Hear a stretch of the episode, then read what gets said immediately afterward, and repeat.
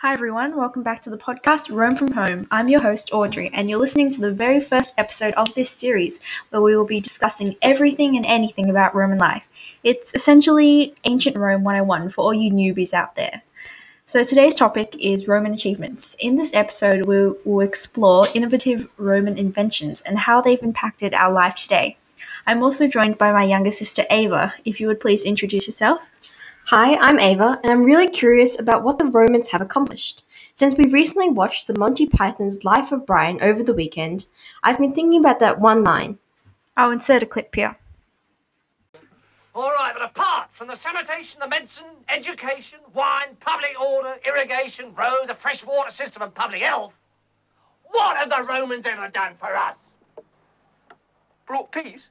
Oh, peace! Shut up! I mean, did the Romans really do all those things? Yes, the Romans were an extremely inventive and advanced civilization. However, that's not all. They forgot to mention the Romans' advancements in language and literature. But we'll get to that later. First things first architecture.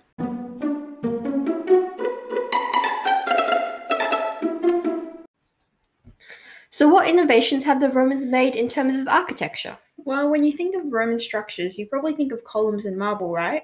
Well, Roman architecture was actually heavily inspired by the Greeks. According to National Geographic, they borrowed the Greek style columns and made them more decorative and less structural. Ah, so the columns were inspired by the Greeks. How about the other buildings, like the Colosseum? Well, the Romans really enjoyed sports games for entertainment, so they built many amphitheatres, much like the Colosseum. Most stadiums today are round ovular shapes, which have actually been derived from ancient Rome. So the MCG is inspired by ancient Rome? In a way, yes. And you know, the Romans also created curved roofs and arches.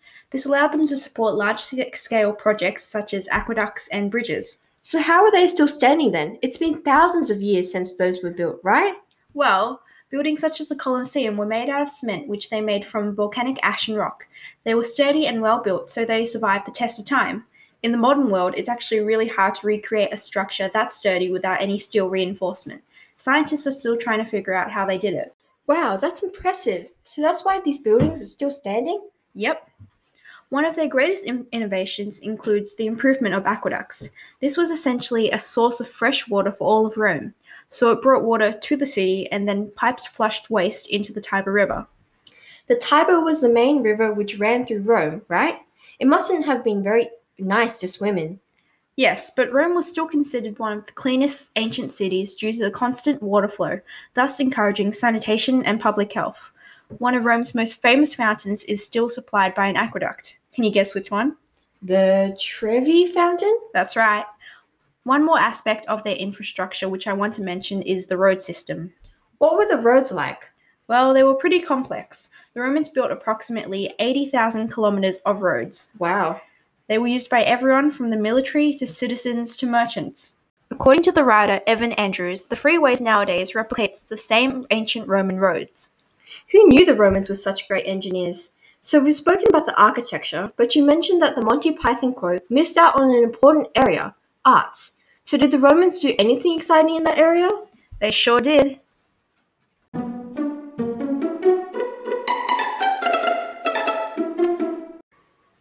The Romans were very into the arts. They had many famous writers and poets, such as Tacitus, Pliny the Elder, and Suetonius.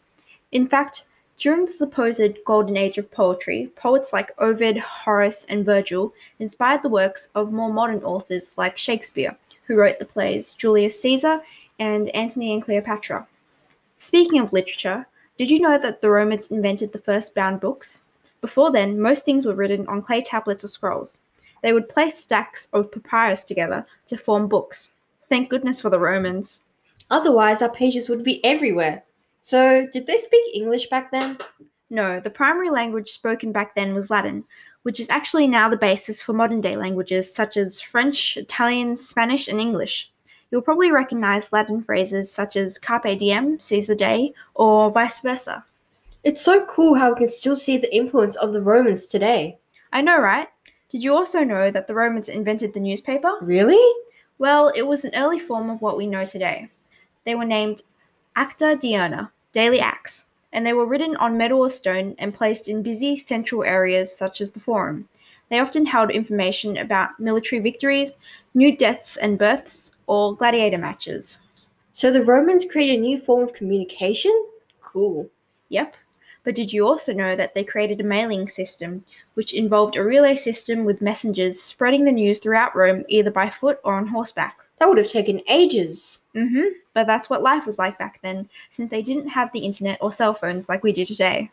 Well, now we know about Roman arts, but what else have the Romans influenced? Well, their impacts on law and the government were certainly big achievements.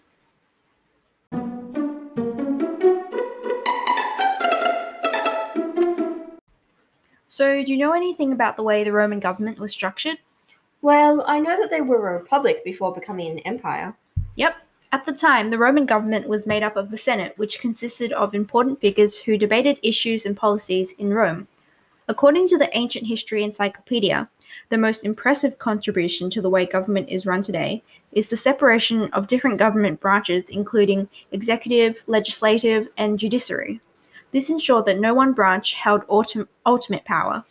The people were also involved in politics, a concept named democracy. But I thought the Greeks invented democracy.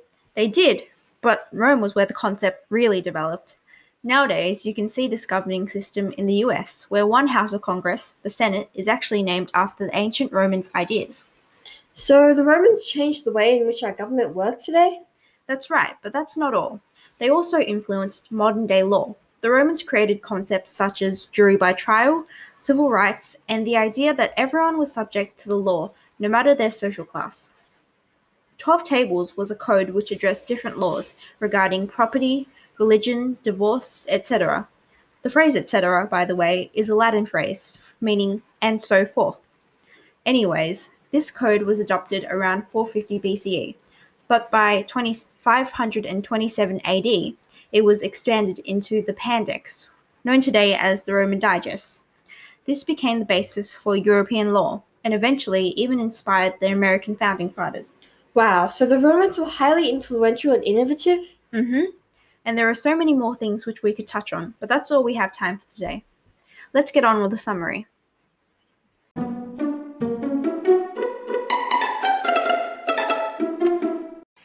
So, the Romans have inspired many modern day concepts and inventions. They created the first arches, which allowed them to create amphitheatres such as the Colosseum, which has inspired modern day sports grounds.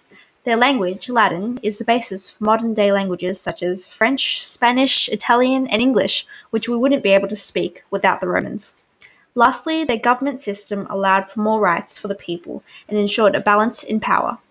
The Romans have done a lot more for us than one might expect, but we are forever grateful because without them, the world would be a lot less civilized. That's all for today's episode. A special thanks to my sister Ava for joining in. Goodbye, or as the Romans would say, vale.